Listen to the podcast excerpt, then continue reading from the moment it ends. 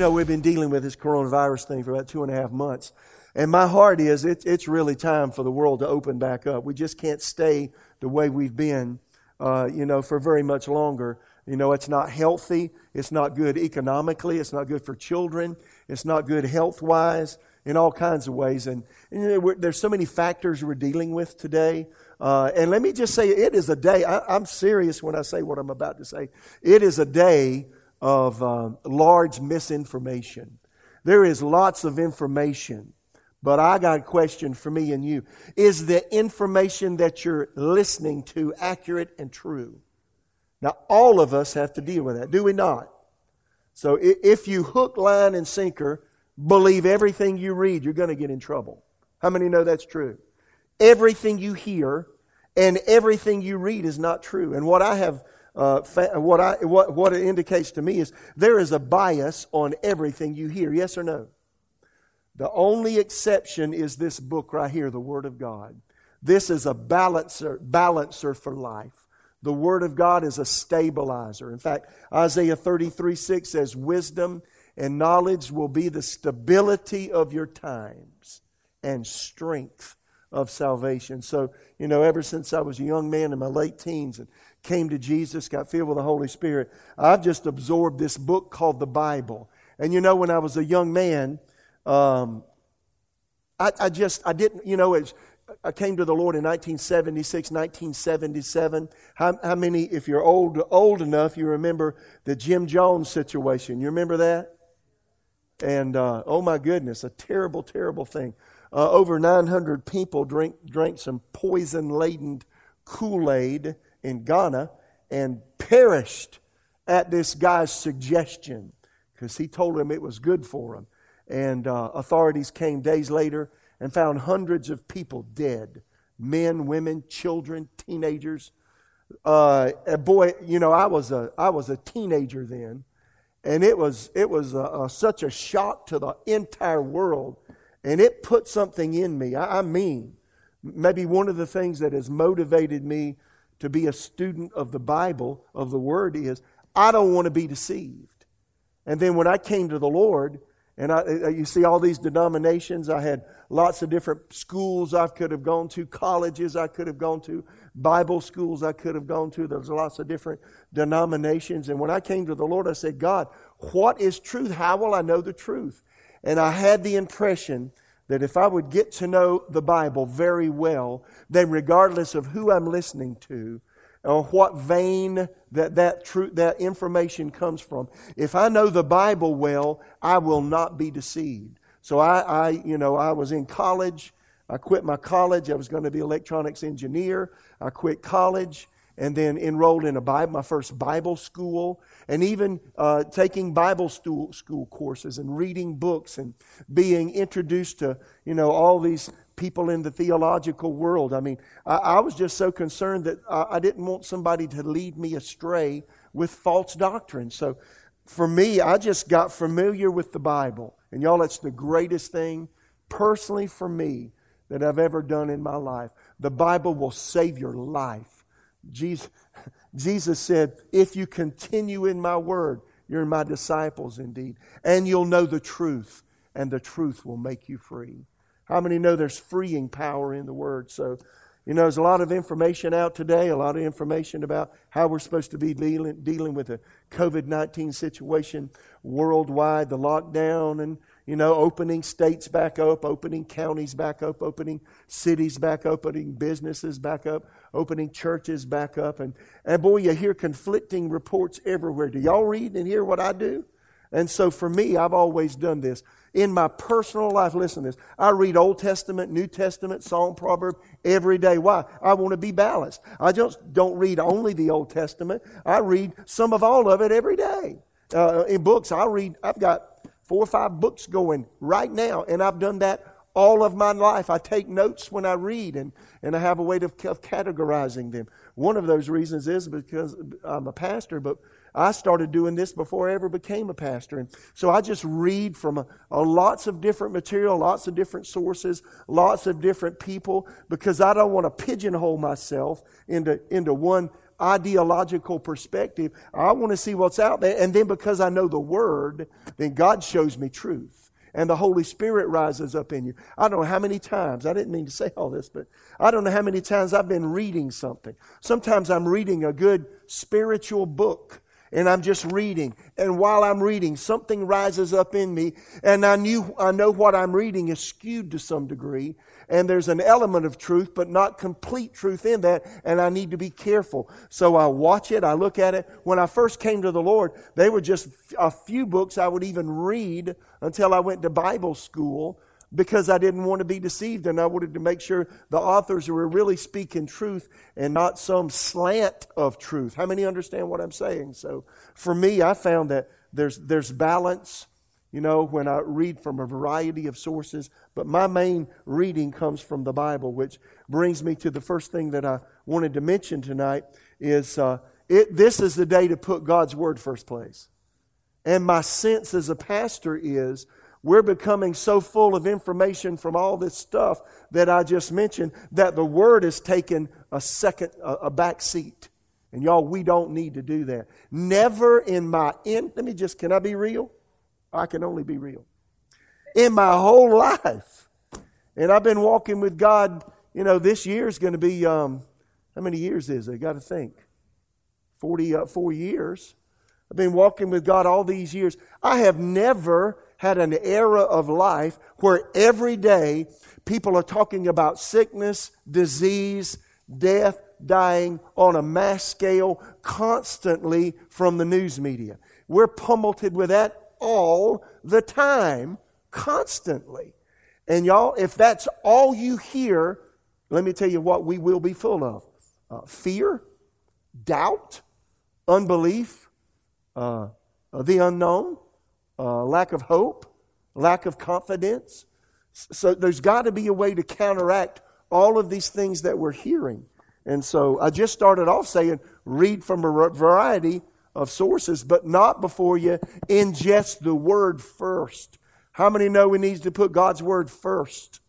That's absolutely essential if you're going to keep from being deceived in our day. And if you do that, then the Holy Spirit's the Spirit of truth. He rises up on the inside of us. We're reading something and you just inwardly know oh, there's, there's something going on here. There's a bias here that doesn't need to be. It's a, it's a, it's a maybe an unintentional or intentional bias. So there's something there that's covering something up. And, uh, you know, if, if you, if you live that way, you know, we can come through this and we can come through it well. My encouragement again to all of us let's don't become sickness and disease minded because of the day that we're living in. I mean, it's etched in my heart that when Jesus took my sins, he also took my sicknesses in his own body on the cross. That's what the Bible says. And y'all, I don't know about you, but I'm choosing to believe the Bible over all the things that I hear. How many hear me? And now I've got people that criticize if I say, well, what about so and so? Well, you know what? Thus says the Lord first. First. I use practical common sense. I use wisdom. Uh, you know, I don't do things with, I try not to do things with my body I shouldn't do. I try not to put things in my body that shouldn't be there. I try to exercise and live in a healthy way uh, but at the same time, I watch what goes into my mind. If you feed on doubt and fear, you're going to have a doubt and fear based life. And that's where our culture is right now. That's why our light can shine so brightly because we have faith in God. We have faith in the Lord Jesus. We have hope that things can be better. We've got hope that, you know, regardless of how bad things become financially, that God will make a way for us and that God will, you know, work things out for all of us. At the same time, for God so loved the world, He wants people to come to Jesus, y'all. So I, I have to believe that God's using the current circumstances to draw people that don't know the Lord, that are in darkness and don't even know they're in darkness. They're, he's using these circumstances to draw them because they are desperately afraid. I see it on people's faces in public, y'all. And, uh, you know, so it makes me thankful for Jesus thankful for the word, but it makes me want to impart what, I, what I've found out to others. You'll know the truth, and the truth will make you free. And how many know God wants us to free others? Anyway, that was all free.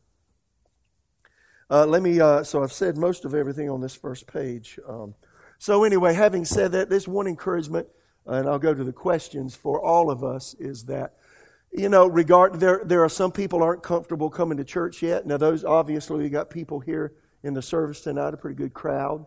Um, the ones that feel comfortable should not look down on the people that aren't comfortable yet. Yes or no?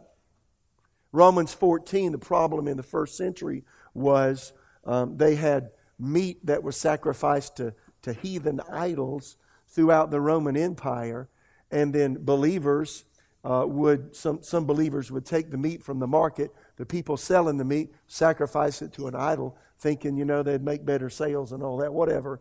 And uh, so some believers who had weak conscience, they wouldn't eat a meat, the meat that was sacrificed to idols because that was sacrificed to idols. And, and it was like sacrilege to do so. They had just come to the Lord. But other believers who were much more seasoned, maybe had known the Lord for much longer, they felt absolutely no conscience in taking meat, regardless of where it came from, regardless of what idol it was sacrificed to, cooking it and eating it, grilling it on the grill, and then let's eat. You know, let's have some steak tonight. Let's have some chicken. Let's have some barbecue.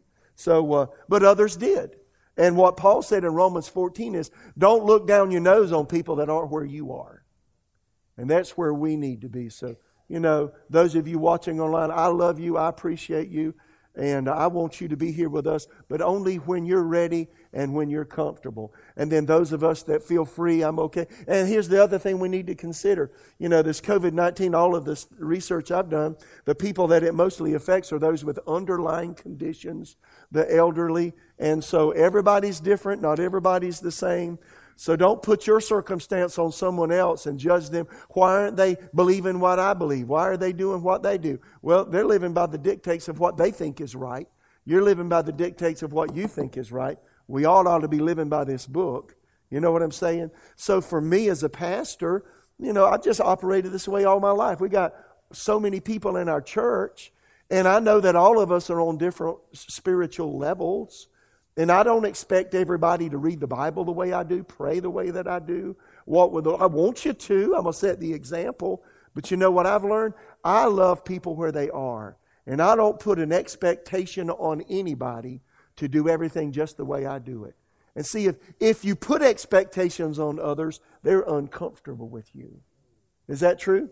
A lot of the reason people have problems in their marriages is because they're putting expectations on their spouse that they can't even live themselves. And they have on themselves, right? And that's the way it is lots of times in families and friends and, you know, business life and church life. And we just need to love each, each other where we are. And the, the first thing people should, should bring away from talking with you, communicating with you, being with you is that that person like loves me. And if they don't bring that away from the relationship, if they don't feel that way about me, some way I failed. And, and you know, I feel like I fail in love a lot. And, and when I walk away from conversation with someone, I mean, I introspect myself. Have I loved them? Have I demanded something of them that they're not ready to give? Have I loved them where they are? Have I treated them like Jesus would? You know, we have the golden rule that seems to be really, really fading away from our culture. You see it in so many aspects. Do to others what you would have them do to you. Jesus said that. We call that the golden rule. Treat others the way you want to be treated. So if you want to be respected, respect others. If you want someone to be kind to you, be kind to them. If you want someone to listen to you, listen to them, right? And you know, so so particularly in this as the world is waking back up, as church life is waking back up, as businesses are opening up, you know, restaurants are opening up, and we're all doing it on our own kind of time. And, and all, just love people where they are. Uh, there, there was one pastor, this sort of bothered me, uh, that came out this past week and, and said, Well, if you're, um, and he was known, nationally known, he said, Well, if you're opening your church, well, then you're, you're making a political statement. Y'all, Really? So this pastor said that. And uh, a, a, lot of leaders that I know were incensed by what he said. But he said it. And see, that kind of, you know, that put a little blot on, on churches now that open up or whatever. I know that's not true about me. I open up because I love people. We need to be together. The scriptures encourage us not to forsake the assembling of ourselves together. It's unhealthy to do life by yourself. We need each other. I knew we would reach a point in this whole debacle that we needed to get back together just, just for mentality, just for our humanness, just for mentality's sake. We need each other. And, and then there's the presence of God when we're together that comes in a way He doesn't when we're just alone. So there's so many things about that. So again, my encouragement in all I just said was let's love each other where we are. What do you think? I hadn't even gotten to the first question yet, y'all. So obviously I'm full of something. But uh, anyway, hopefully it's good. So here's something I got from Tony Cook, who is a guest speaker, is a good friend of mine. He was on staff with Kenneth Hagin for many, many years. Um, and uh, he's traveling minister as an author. Uh, um, he said in some parts of the country, pastors are being criticized no matter what they do, whether they have reopened their services to the public or haven't. And then one of his friends uh, put a statement on Twitter that said this If you open your church, uh, some people say you don't love your neighbor. If you don't open your church, some say you're a compromised coward. Uh, so, you know, false dichotomies are dividing the body of Christ. Local situations are different, and responsible pastors will will follow appropriate guidelines. Have some grace, folk. I just like that because it just foments where we are. There's an opinion about everything today, and hardly anybody can agree. You hear what I'm saying? And y'all, we're called to love everybody, not to get everybody to agree with us, and not get and not necessarily to get everybody to see the way we see things, right? So, so you know, a, a, a good a good gauge of where we are spiritually. Can you love someone who doesn't do life like you? And doesn't agree with you, does it opposite of what you do, can you still be nice? Can you still be kind? We're losing some of that in America, and, and God's looking for the body of Christ to be the salt and light and bring this back. How many hear what I'm saying? Y'all awake? Everybody's quiet. Everybody's quiet tonight. Uh, this was really interesting. I'm going to stop after and go into some questions. Uh, but this came uh, from one thing I read today. Dr. Fauci, everybody knows who he is, you know, uh, government, talking about health and all that. He said this last Friday, talking about waking back up, opening businesses, churches, public things. He said, uh, We can't stay locked down for such a considerable period of time uh, that you might do irreparable damage and have unintended consequences, including consequences uh, for health. So he said it's unhealthy to stay locked down for a prolonged period of time. We're reaching into that right now. So uh, there were, and then this article went on to say uh, that there was a letter sent to the White House uh, recently, this last week or so, from 600 doctors. Listen to this, calling for um, coming to an end of the national shutdown over growing concerns of mass casualty incidents. And the letter warns millions of casualties of continued shutdown will be hiding in plain sight. They'll be called alcoholism, homelessness, suicide, heart attack, stroke, kidney failure. In youth, it will be called financial instability, unemployment, despair, drug addiction, unplanned pregnancy, poverty, and abuse. So, you know, we got COVID 19 here. We got uh, exacerbated problems over here for, for the world being shut down. So, y'all, we're at a real pivotal time in our nation. Pray for our leaders, whether you like them or voted for them or not. That is not the issue. How many hear me? We need to pray for the leaders. We need to pray for our president, those in cabinet offices. I say it all the time. We need to pray for our governors, our senators, our congressmen and women. We need to pray for our mayors and those in civil authority in our counties because they're making decisions. Our sheriffs, who uh, are oversee the police force that really carry out the laws of our land. Everything's on edge today. And y'all, God needs to, God wants to do something great. And it's through the body of Christ can He can do that. How many believe that? So anyway, that's enough of that. Here's some questions uh, that have come in here. Uh, and I'm going to go through these. You know, I can talk a long period of time on most anything, so this way I'm wired. This first one, oh boy, this, this happened back in February. What are your thoughts concerning the killing of Ahmaud Arbery? That's the guy in Brunswick, Georgia, who was jogging down the street. Two guys come up in a white pickup truck and shoot him cold, dead, I mean, shoot him in cold blood. Well, they've been arrested. and uh, charged with felony murder. And again, as I mentioned, with what happened with George Floyd, was that yesterday? Was that this this week? What day? I forgot what day it was. Yesterday. When was it? Yesterday? Day before? Nonetheless, uh, you know, you, you always have people who act out of character for the positions that they're in. And with this uh, uh, Ahmaud Arbery, this is a terrible, terribly sad situation. And uh, that was unjust what happened to him. And these people need to be held accountable for what they did. That's the reason that we have laws, and that's why we have civil courts.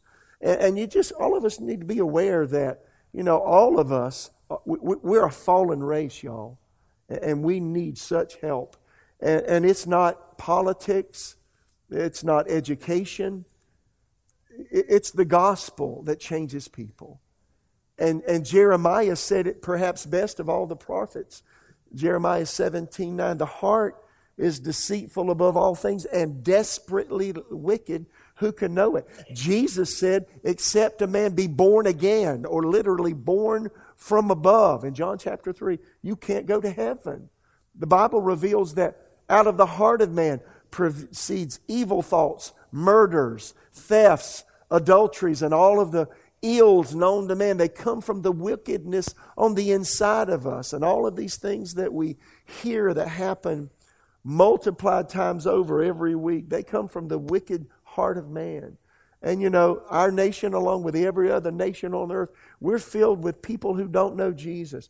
Jesus is the cure for the sinful heart. Jesus is the cure for racism. Jesus is the cure for the police officer who takes matters into his own hands and crosses the line. Jesus is the cure for an unjust judge. Jesus is a cure for a politician who's lying through his teeth and he knows he is to get his own way. Jesus Christ is the cure. The gospel is the grace of God. It's the power of God into salvation. And people are looking for that today. How many believe it? So my heart goes out to the family of Ahmaud Arbery. That's my thoughts about that and that it's the gospel is the only cure for these kinds of things. They will continue to happen until the gospel reaches the hearts of, of, uh, of, of, people that are darkened by sin, and that's all of us. Uh, next question Should the church be addressing racism? If so, how do you think the church at large should address it? Well, you know, uh, I personally think that we address racism every single time we meet. Uh, for here, I know that's true here at Victory. We've got 20 something nations. I, y'all need to come up with a new number. Last I heard was 23. So I don't know. I know it's at least 23 nations here. But you know, we, we need to get along with each other. And y'all, I'm not kidding. I'm not joking when I say this. I do not see color when I see a person. I, I don't see it. I, I don't care if you're black, white, green, red, chartreuse. I just see you. And, and I love you where you are. I don't care what color, color your hair is. And there's some strange hair. I don't care if you don't have any like me. I just love you. I'm called to love you where you are and accept you where you are. You know, not agree with everything you do. And now love means agreement. Love doesn't mean agreement. Jesus loves us. Does he agree with us? Not all the time because because we do some things we shouldn't do. But does he love us? Absolutely. So love doesn't mean agreement. Love means you care about the value and worth of every human being. And every time a church meets, it, it should exemplify the way that God feels about the whole world. For God so loved the world that he gave his only son. And we all should think that way. Every person that I meet, every person that you meet is a person that without Christ will spend eternity in hell. And we don't want that to happen. And people don't understand that today. God is holy, and only pure and holy things can go where He is. That's the reason Jesus came, shed His blood, gave His life, paid the price, the judicial penalty for our sin, so God could judicially forgive our sins, so that we could freely go to heaven, not because of what we do, but because of what Jesus did. That's the gospel y'all, of the grace of God. Isn't it awesome? So, so that's the basis to get rid of racism. Racism, prejudice. Prejudice is, is saying, I think I'm better than you. If you think that way, you're a person full of pride, full of self centeredness, and full of sin. And Jesus came to take that out of us. How many hear me? So, all my life, I've just always valued different races, different cultures, and I can get pretty mad. Um, I feel passionately about what I feel about anything. And I can get pretty angry when somebody treats another person of another race with contempt because they are of another race. I, I've gotten in people's faces more than 10 times. I don't like it. Uh, I've had people try to lead me down that path. I had a lady one time that was uh, helping us buy a home. And I told her I wanted to look in a certain community for a house. And she said, Well, you, I said, what, what, what, what, what are you about to say? And she almost made a prejudicial statement. And I told her, Ma'am, I don't think you know who I am. I'm a Christian, and I don't think that way. And that mate should never come out of your mouth. And she never said another word. And I bought the house where I wanted to, because that's where I wanted to live. How many hear me? So I know this stuff's in our culture, and y'all, you are the cure. How many hear me? Uh, uh, in this life, how vital is fasting? There are no New Testament directives on how frequently to fast, how long to fast, etc., etc. It just says, Jesus said, when you fast. Fasting is a very personal thing. You know, as soon as uh, everybody's comfortable, we get back together generally as a whole. I want to call another fast for our church. I think it's good for us to fast together. I think our nation needs it. We're a nation in peril and trouble. The whole world's in trouble right now. Um, and I think fasting's a, fasting doesn't move the hand of God. Fasting puts us in a position to spend more time with the Lord and puts our flesh under so we can more clearly hear the voice of God where we are on the inside of us. So, again, fasting doesn't change God, it changes us. I think it's a good personal dis- discipline. But don't think it makes you right with God. If you do it in such a way, oh, God, aren't you proud of me? You're full of pride, and the very thing that should help you will diminish spiritual life. How many hear what I said? A lot of people think, well, uh, God, you've got to answer my prayer because I fast. I, I used to fast two days a week when I first came to the Lord. You've heard, some of you have heard me tell this story. And I thought I was really something. I was some real spiritual person. And I just knew God was so proud of me because I fasted two days a week. I was in Bible school. And God chastised me one day. I heard Him so clearly. You stop that now. Just like my daddy would get on me. God got on me. Stop that now. Because I was, I was, I was, I was right with God, not because of Jesus. It was because of Jesus and because I fasted. It's not by works of righteousness that we have done, but by His own mercy He saved us. So I was, I'm just really glad as a young man that happened to me. Do I fast? Yes, when I need to, I do. But I don't do it to get right with God, be right with God. And so, you know, fasting, you got to be careful with these kinds of things because they can go to your head, and, and then you feel like things are owed to you by the Lord. He owes me nothing. I owe him everything. How many hear me? And we need never forget that. So here's another one is uh, if the devil has no creative power, why do so many people accredit sickness and disease to him? Well, because the Bible does. Uh, Job chapter 2, Job, uh, the sons of God, in fact, Job chapter 1 paints a nice life picture of Job. He had lots of kids, lots of cattle, lots of land, lots of crops, beautiful family, uh, uh, the wealthiest man perhaps in his day in the Middle East. Job is actually the oldest book in the Bible, Bible, Bible scholars say. And uh, he had everything, Job chapter 2. Here's the devil comes up before God in heaven. Somehow he got up there and he got before God. And he said, Have you noticed your servant Job? That he's a very upright man and that he's every, he has everything he ever wanted. But you know, if you took everything from him, he'd curse you to your face. And, uh, and God said, Well, devil, he's already in your hands. Now, listen to this. There's a big story here. Job 325. Job said, That which I was afraid of has happened to me. Y'all, we're living in an age of fear right now. Don't let fear of anything rule your life. Job was afraid that he would lose his family. his land, his cattle, his health. And you know what? His fears came to pass. His fear literally brought that into his life. And God said to Satan, He's already in your hands. Why did God say that in Job 2? Because, because Job had opened his life up to the devil through fear. And then it, uh, he, Satan had an open door. But the Bible says that Satan went from God's presence and smote Job. King James Bible says with sore boils, illness from head to toe. Who did that? Did God do that? No, the devil did it. Then Jesus, here's a woman that um, had some kind of really, really strange problem where she was bowed over. Could have been chronic arthritis, and she was just bowed over and couldn't straighten her back up. And she had been that way for 18 years. And Jesus said to the religious people, and, and ought not this woman being a daughter of Abraham, whom Satan has bound these 18 years, be loosed from her bonds on the, on the Sabbath day. And the religious people were upset because he was going to heal people on the day of rest.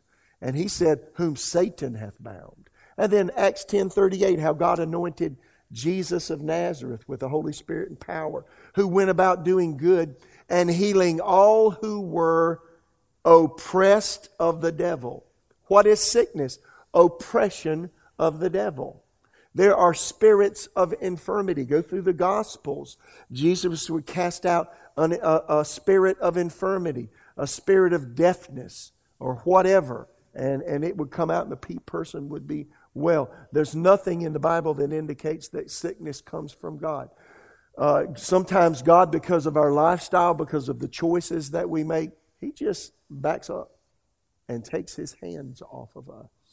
If we choose to live in disobedience and choose to do regularly without repentance what we know is wrong, we're on Satan's turf and he can come in and attack us just like he attacked Job's. That's why it's important for us as believers to walk with God. And let me just say this on the heels of that. Two times Satan attacks with sickness and disease. When you're walking with God and when you're not walking with God. Being attacked by sickness is no indication that you're not walking with God. Uh, however, however, you know, you need to check your heart. Every time I get attacked, listen, when I got food poisoning, I said, oh God, if there's something, cleanse me now. I need some healing. I, can't, I mean, I had vertigo, couldn't get up. I need some healing now. So, you know, I searched my heart. I said, I don't know that there's anything wrong with me. I, as far as I know, everything's right between me and you. Father, I thank you for healing me. And healing came. So, you know, anyway, uh, it's just part of the curse. If Jesus, here's another question. If Jesus' body was broken for us, why does the scripture say that not a bone was broken? Well, I mean, come on. The word broken it wasn't used in a literal way, obviously. And you know, just, just the way we interpret anything we hear is context. So if you read the context where it says Jesus was broken for us, uh, it, it's just simply saying that his life was given in sacrifice for us. And of course, the scriptures are very clear. Psalm 22, not a bone was broken. It was a prophecy about Jesus dying on the cross. The soldiers didn't have to break his legs the way they broke the legs of the, of the other people that were hanging there on the crosses beside Jesus' cross because Jesus had already deceased. So uh, the prophecy that happened 700 years ahead of time, or more than that, eight or 900 maybe, uh, came to pass that not a bone was broken. But his life was broken in sacrifice. Not, didn't mean his bones were broken. So here's another one. Having taught the disciples about faith, why did Jesus tell the parable of the nagging widow? Luke 18. So uh, Luke 18, here's a here's a, a person who came before an unjust judge, you know, avenge me of my adversary, yada yada. And, uh, and they just kept pestering the unjust judge till he said, okay, whatever you want, do it. Well, God is not an unjust judge. What you got to realize is, and I'm doing a series on prayer on Sunday mornings, is that, you know, there, there are hindrances to prayer. In fact, this coming Sunday, there are, I'm going to talk about seven hindrances to prayer. And uh, one of the hindrances, and this is not one I'm talking about on Sunday, and maybe this is the eighth. Uh, Satan hinders prayer. He tries to keep prayers from being answered. And so we have to continually say, God, here's what you promised. Here's what I need Thank you for your provision. And we constantly have to stay before God if we want an answer to prayer because the unjust judge, who is Satan, he wants to hinder prayers from being answered. So again, why did Jesus p- tell the parable of the nagging widow? It's a lesson of persistence. I don't have time tonight.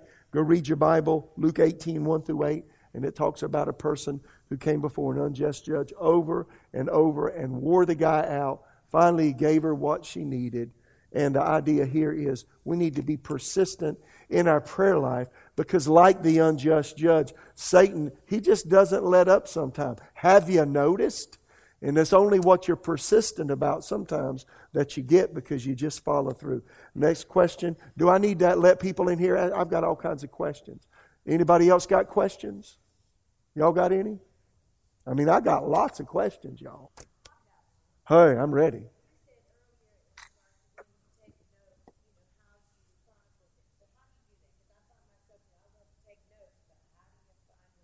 That's a good question, sis. When you're when you're reading a book or whatever. Um, years ago, I read a book uh, by a man named Gordon MacDonald. I think the book was copyright 1983. I was 20, um, five, six, seven, eight. I was 25 uh, years old when I read the book.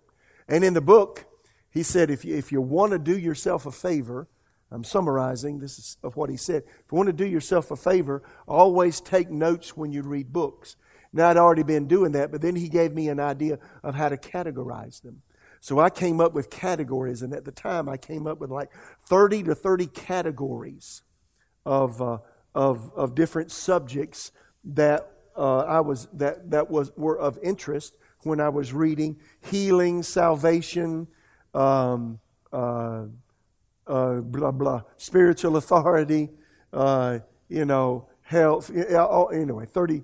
I'm drawing a blank right now, but I got and now I've got like 45 to 50 subjects and I made little books and I wrote things on paper. Now I do it all, it's all in the cloud. I do it electronically.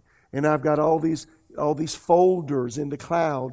And when I like uh, when I like something in a book, you know, I can either I can either uh, speak into a, something that makes my words print and then and then upload that. But I've got 45 categories, and I categorize everything, and I just put it up in the categories. I got I've got reading notes up in the cloud and I've got subjects A to Z, and that's how I that's how I retrieve things when I preach. So I'm preaching on a subject. Uh, you know, three years ago, read such and such a book. I go to that subject, click on that. I always cite the source, the page number, and all that, and it works really well. Does that make sense? So what I do, what I started doing in the 80s, though, when I read a book, I'd have a piece of paper beside me and my pen because, you know, we just had typewriters and hardly any personal computers at the time. And uh, and I would just take notes and write notes from books. I can show you in my office. And I would take notes, and, and for each subject, I'd have a de- separate sheet of paper. And I'd put the author's name and the book name and the page number, and then to write it down. And I'd go back and read those things, and they blessed me. They changed my life. I'll say it that much. Some people read books and they don't even remember what they read. Bad idea. Always remember what you read. Go ahead. This one came in on a text message. Speak up. Uh, she said, I don't wear a mask because my doctor told me I shouldn't, that it's bad for my health. My question is, how do I convey love to those who accuse me of not caring about others when I don't wear a mask? So, you know, that's something I've heard recently. If you love people, you'll wear a mask. If you don't love them, then, then you won't wear a mask. So, you know, uh, that's a real personal decision to wear a mask or not. And let me just say, this is a particular subject that I've read about, and there are pros and cons on both sides of it. So here's what I've surmised about mask wearing.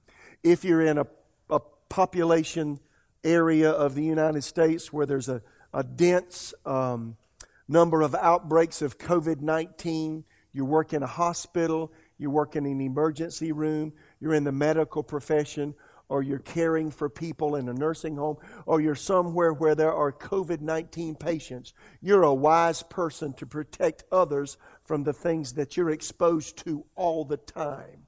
And I say that kind of person certainly wear a mask when you're in public. But if you're out jogging on the Neuse River Trail or riding a bike like I do, it is not necessary to wear a mask.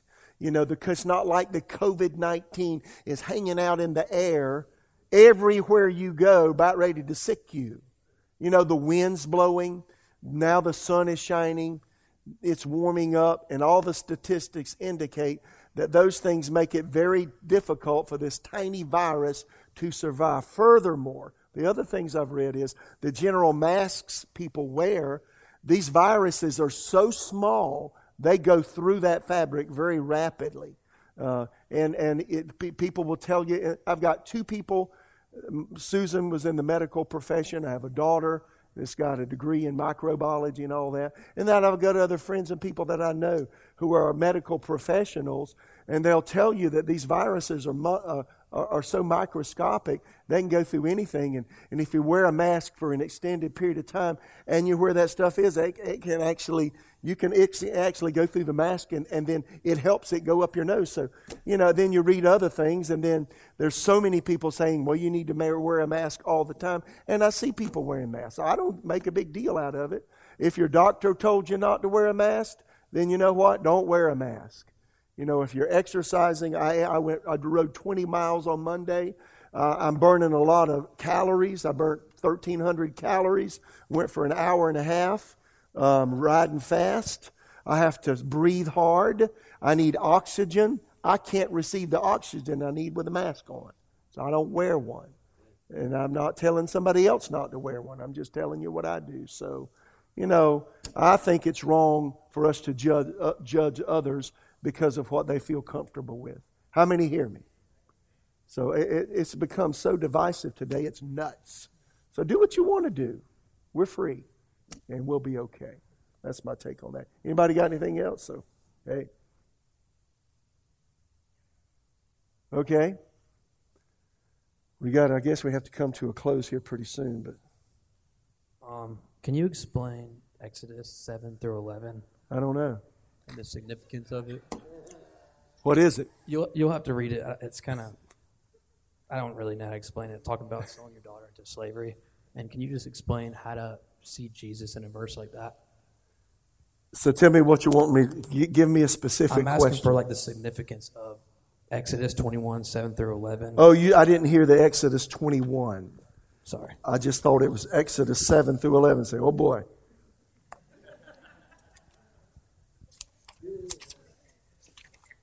So, Exodus 21, 7 through 11. 7 through 11. Okay, so here, here are the laws concerning servants. So here's Exodus 21, and uh, Moses on, is on Mount Sinai.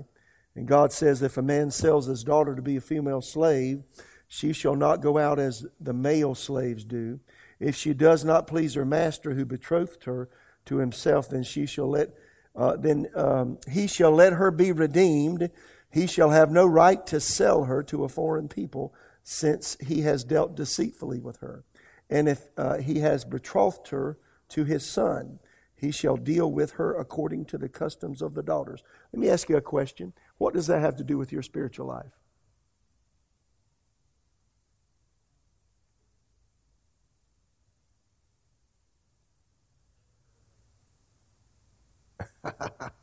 Hang on, y'all. He's got to cut the microphone up. Um, my coworker was asking me. He was like, "Your coworker was asking you?" Yes. Yeah. Well, you know, these are laws. Again, you know, Exodus 21, 22, and, and you know, the following chapters. You know, God is giving Moses on top of Mount Sinai uh, dietary laws um, and probationary laws with respect to varying kinds of relationships to people who have darkened hearts, who are not born again, whose hearts are deceitful, like Jeremiah said, above all things, and desperately wicked. So, in their social relationships, he's trying to give them a balance of what, of, of what social etiquette looks like, what fairness looks like in dealing in various levels of human relationship.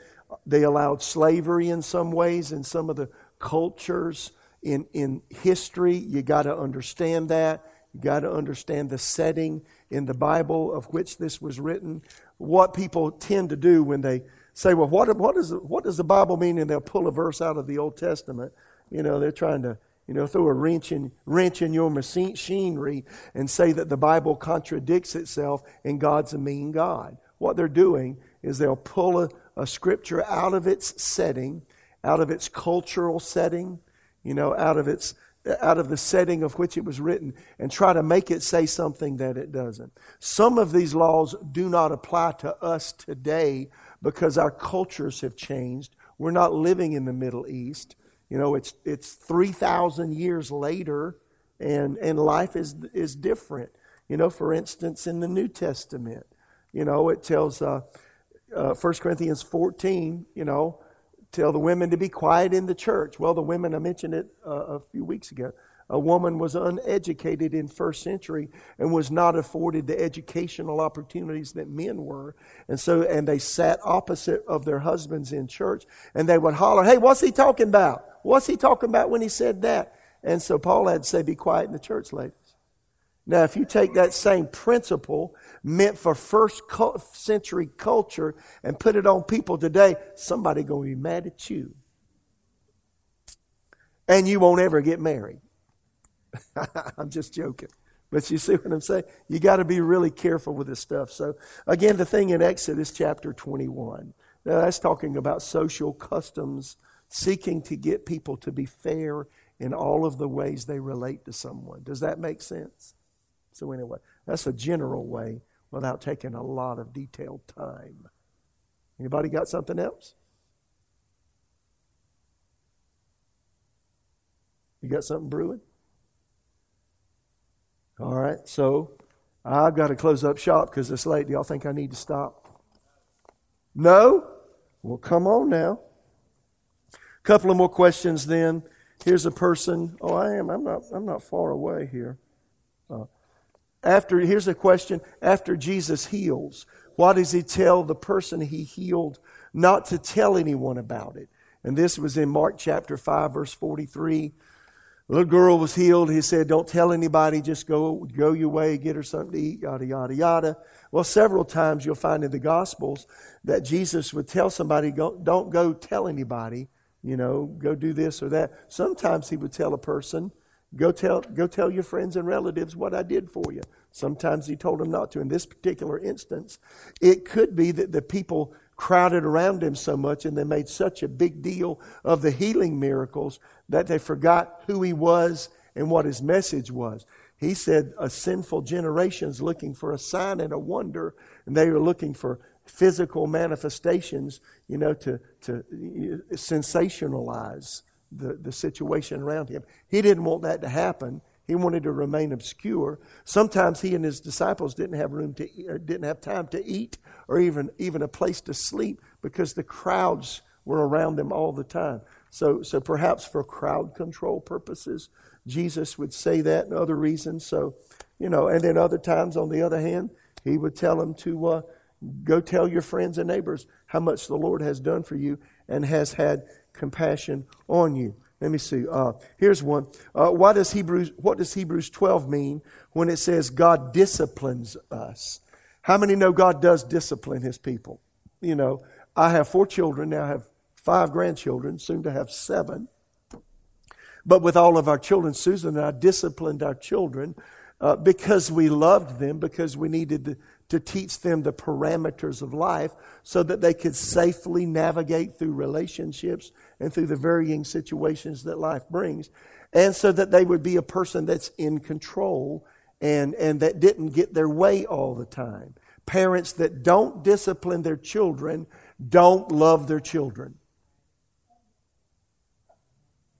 I just want to see what kind of response I would get in the room. I can't hear you at home. Maybe you're making a face at me. Let me say it again. Parents that don't love their children refuse to discipline them. If you care about someone, you tell them the truth. And then if they're children and they're yours, you help them apply truth to life. And I could go into great detail on that, but I don't have time. So, God, being a wonderful Father, He disciplines us. How does He discipline us? First of all, with His Word, And then if we choose not to listen to His Word, He will allow the grueling circumstances of life to grab us until we cry out and say, Help. Go read Hebrews 12, 5 through 12, and you'll see what I mean. You got something? Go ahead. Um, in Genesis 5, why did the Lord call up Enoch at such a young age compared to others in that day? Well, uh, Enoch had a Methuselah at age 65.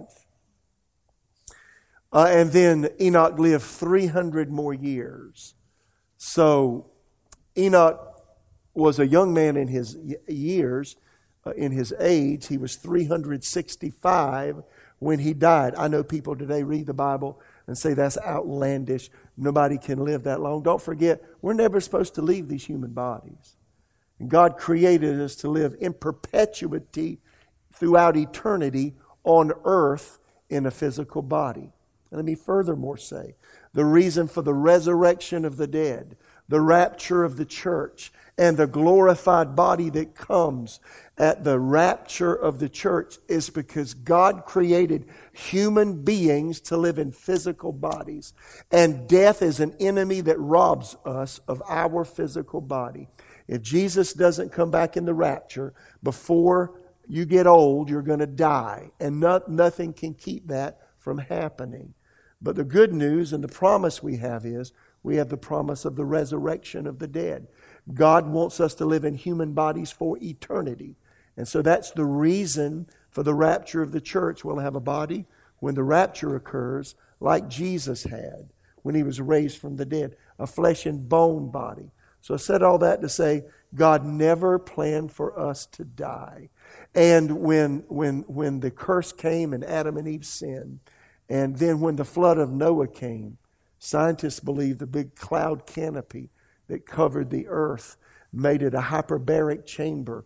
They believe the O2, the oxygen levels on earth were much more than they are today. And it, it uh, exacerbated human life. It caused human life to thrive. When Adam sinned, the ultraviolet rays eventually came through. The cloud canopy dissipated. The ultraviolet rays of the sun began to have their effect upon creation. And so the oldest living man, according to the Bible, was Methuselah, who was Enoch's son, and he was 969 years old. Adam was 930 years old when he died. Noah was 600 years old uh, when the flood came. Somebody said, well, they were short years. No, they were years like we have. They just lived that long. So Enoch, um, why did the Lord call up Enoch at such a young age? Now, here's the principle is this. Um, Enoch was not because God took him. Enoch had his own personal rapture. He was walking with God to the degree that, like Elijah, who was caught up in a whirlwind into heaven, uh, a chariot of fire into heaven, uh, he was caught up into heaven. And uh, you say, well, why, why couldn't that happen to me and you? Well, uh, James chapter 4, verse 8 says it very clear. Draw near to God, and he will draw near to you. It's obvious that Enoch, in, way, in the way he lived his life, so aggressively sought God, and his heart was so pure that God decided to catch him away. Would to God that we all live that way. You got something else? Go ahead.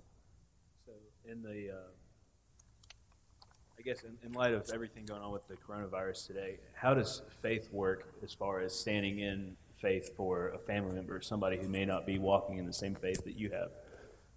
How does faith work for someone else? You know, you can always get faith to work for you. You can't always get faith to work for someone else. And I've taught faith a long time here. Um, faith is a very personal thing. Uh, Jesus frequently had to have families leave rooms when sickness, a sick person was there, and he would invite just a few disciples with him when he would minister to a sick person because of the unbelief of the family members. And so when it comes to someone else, sometimes I can get my prayers and my faith to work for someone else.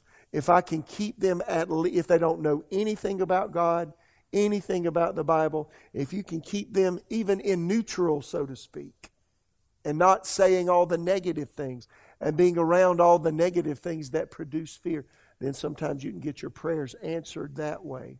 Uh, sometimes it's very difficult because people are surrounded by doubt, unbelief, and they themselves are full of unbelief. And that's the reason that Jesus taught, the disciples taught, the book of Acts, they preached, and they he, Jesus taught, preached, and then healed people. The teaching and preaching preceded the healing. And so, you know, if a person's in an environment of a lot of doubt and unbelief, it's very difficult to get them raised up to health while they're listening to unbelief constantly. That's the reason it's often necessary to change your environment if you want to change of your health. And with the COVID 19. And the other part that prayer plays is the prayer of intercession. Sometimes the Holy Spirit can come on you. You can take another's place in prayer. It takes a long time to explain that. But God can use you by the Holy Spirit. The Holy Spirit can use you to stand in the gap for someone and pray for their healing. And sometimes they can be healed that way. So, you know, I pray for God's mercy on people who are dealing, dealing with sickness and disease. And if they're believers, I ask God to have mercy on them. Give them a spirit of wisdom and revelation in the knowledge of Jesus as healer. And if I know them, I'll give them information. If they can read, I'll have them read it. I've been to rooms in hospitals, I've been with people, you know, who play the words, you know, just play scripture you know, from a, a recording device that uh, on, on topics of healing throughout the Bible. And, uh, you know, it's, a, a big topic when you're talking about someone else. I say always pray for others. When I found out someone is sick, I pray for them. And I ask God to have mercy on them. I understand that the effectiveness of my prayer is sometimes determined by the environment a person is in and how much they ingest that environment or resist it. So there's a lot of parameters when you're praying for someone else that you need to be aware of. Does that make sense? It's a big subject. I have a small amount of time. Anybody else? I think we're done. Man, it's late. I think it's time to go. Oh, you got something? Go ahead.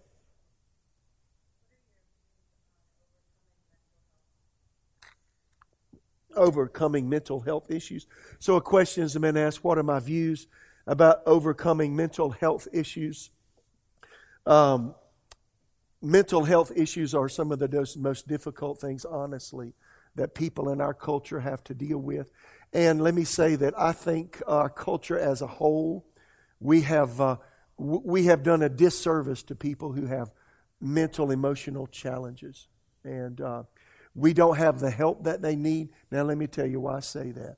My, my younger brother, he was 11. I was 11 years old when he was born. Three years ago, he committed suicide. Yeah, three years ago, uh, August 6th, August 2nd. And um, uh, that was the ninth time he tried. My younger brother had, had some deep problems. Now, his now, now mental slash emotional issues generally come from from uh, a challenging family environment or something in your past that creates an anomaly. Sometimes it's a physical thing that occurs um, uh, because of prolonged challenges, prolonged pressure. Sometimes it depletes the, the chemicals in our brains that make us feel normal and okay. And when those chemicals are depleted, they cause tremendous problems. That happened with my younger brother. Uh, for him, for instance, he chose uh, to, he, he made some very unwise choices that cost him a lot. And, and, uh, and he got to the point that he wouldn't listen to those in the, in the um, mental health world that were trying to help him. And he ended up committing suicide. So this this particular topic is really close to me. Um, and I, I, I, love my young brother, my, my brother Blake. But that happened to him, and it happened and affected my family. My grandfather had mental problems. My grandfather died in a mental institution. My grandfather tried to kill my grandmother and my entire family. Including, he never tried to kill my mother, but he tried her siblings. So you know, I, I kind of understand that world because that happened on my mother's side of the family and then that with my brother. So, um, with mental health things, there is help. Uh, there are medications that help, and it's a broad field of endeavor. There are some Christians that say you never take medications. I say you're really dumb to say that. If you've dealt with people the way I've dealt with them, sometimes things affect you so deeply that you that you can't even listen to someone. Now I've I've, I've been a pastor uh, since 1988. I've been in ministry since 1981, and I've talked to a lot of people, and I can tell the hard knocks and bruises of life have left them deeply affected. And that I need to be really careful in what I say to them. And that I need to love them because they feel already feel like they're they're down.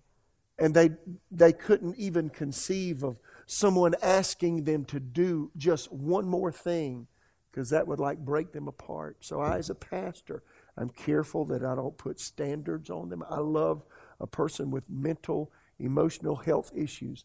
I generally speaking listen to them. I hear where they're coming from. Let them know I love and care for them. Um, I've taken people to doctors, to physicians. I've paid for their medications. I've called them to make sure they took the medications because I knew the medications that they took would help help restore some of the chemicals that, that were out of balance in their in their in their mind and in their in their physical body, and that it would eventually help them. So, uh, you know, I just got a lot of compassion and uh, and uh, a lot of concern for them. It's a really hard place to be. It's difficult for families to deal with mental and emotional issues because one day a person seems to be okay and the next day they're not. And it's really hard to quantify that. It's different. If you got a stomach ache, you know, I had food poisoning. I got over it in, you know, t- six hours. Uh, but when you got a mental, emotional thing, sometimes it lasts for years. That's hard for families to cope with. And it puts tremendous pressure on all of the relationships. And it takes a lot of grace and, and just a lot of compassion. So, does that make sense? Does that help? So, you know, it's, it's a challenging, it's a challenging area of life. Probably every person in this room knows someone who has a mental or emotional challenge. And you know, if you know somebody like that, pray for them, love them where they are, and just sometimes just be a voice for them, just be an ear for them. Uh, for me, you know, if I don't have time, have a staff member, but just let somebody talk, pray for them, let you know them for them. And relationships have an amazing way. Once you know that somebody loves you, cares about you, regardless of what you do, that goes a long way towards helping a healing process occur. Sometimes, many times, that needs to be with the medical community when you're talking about mental, emotional things. This is a really deep problem, and um, I, there are no easy answers. And our culture is doing a very bad, poor, poor job of dealing with people that have mental, emotional issues. That's what I think. So.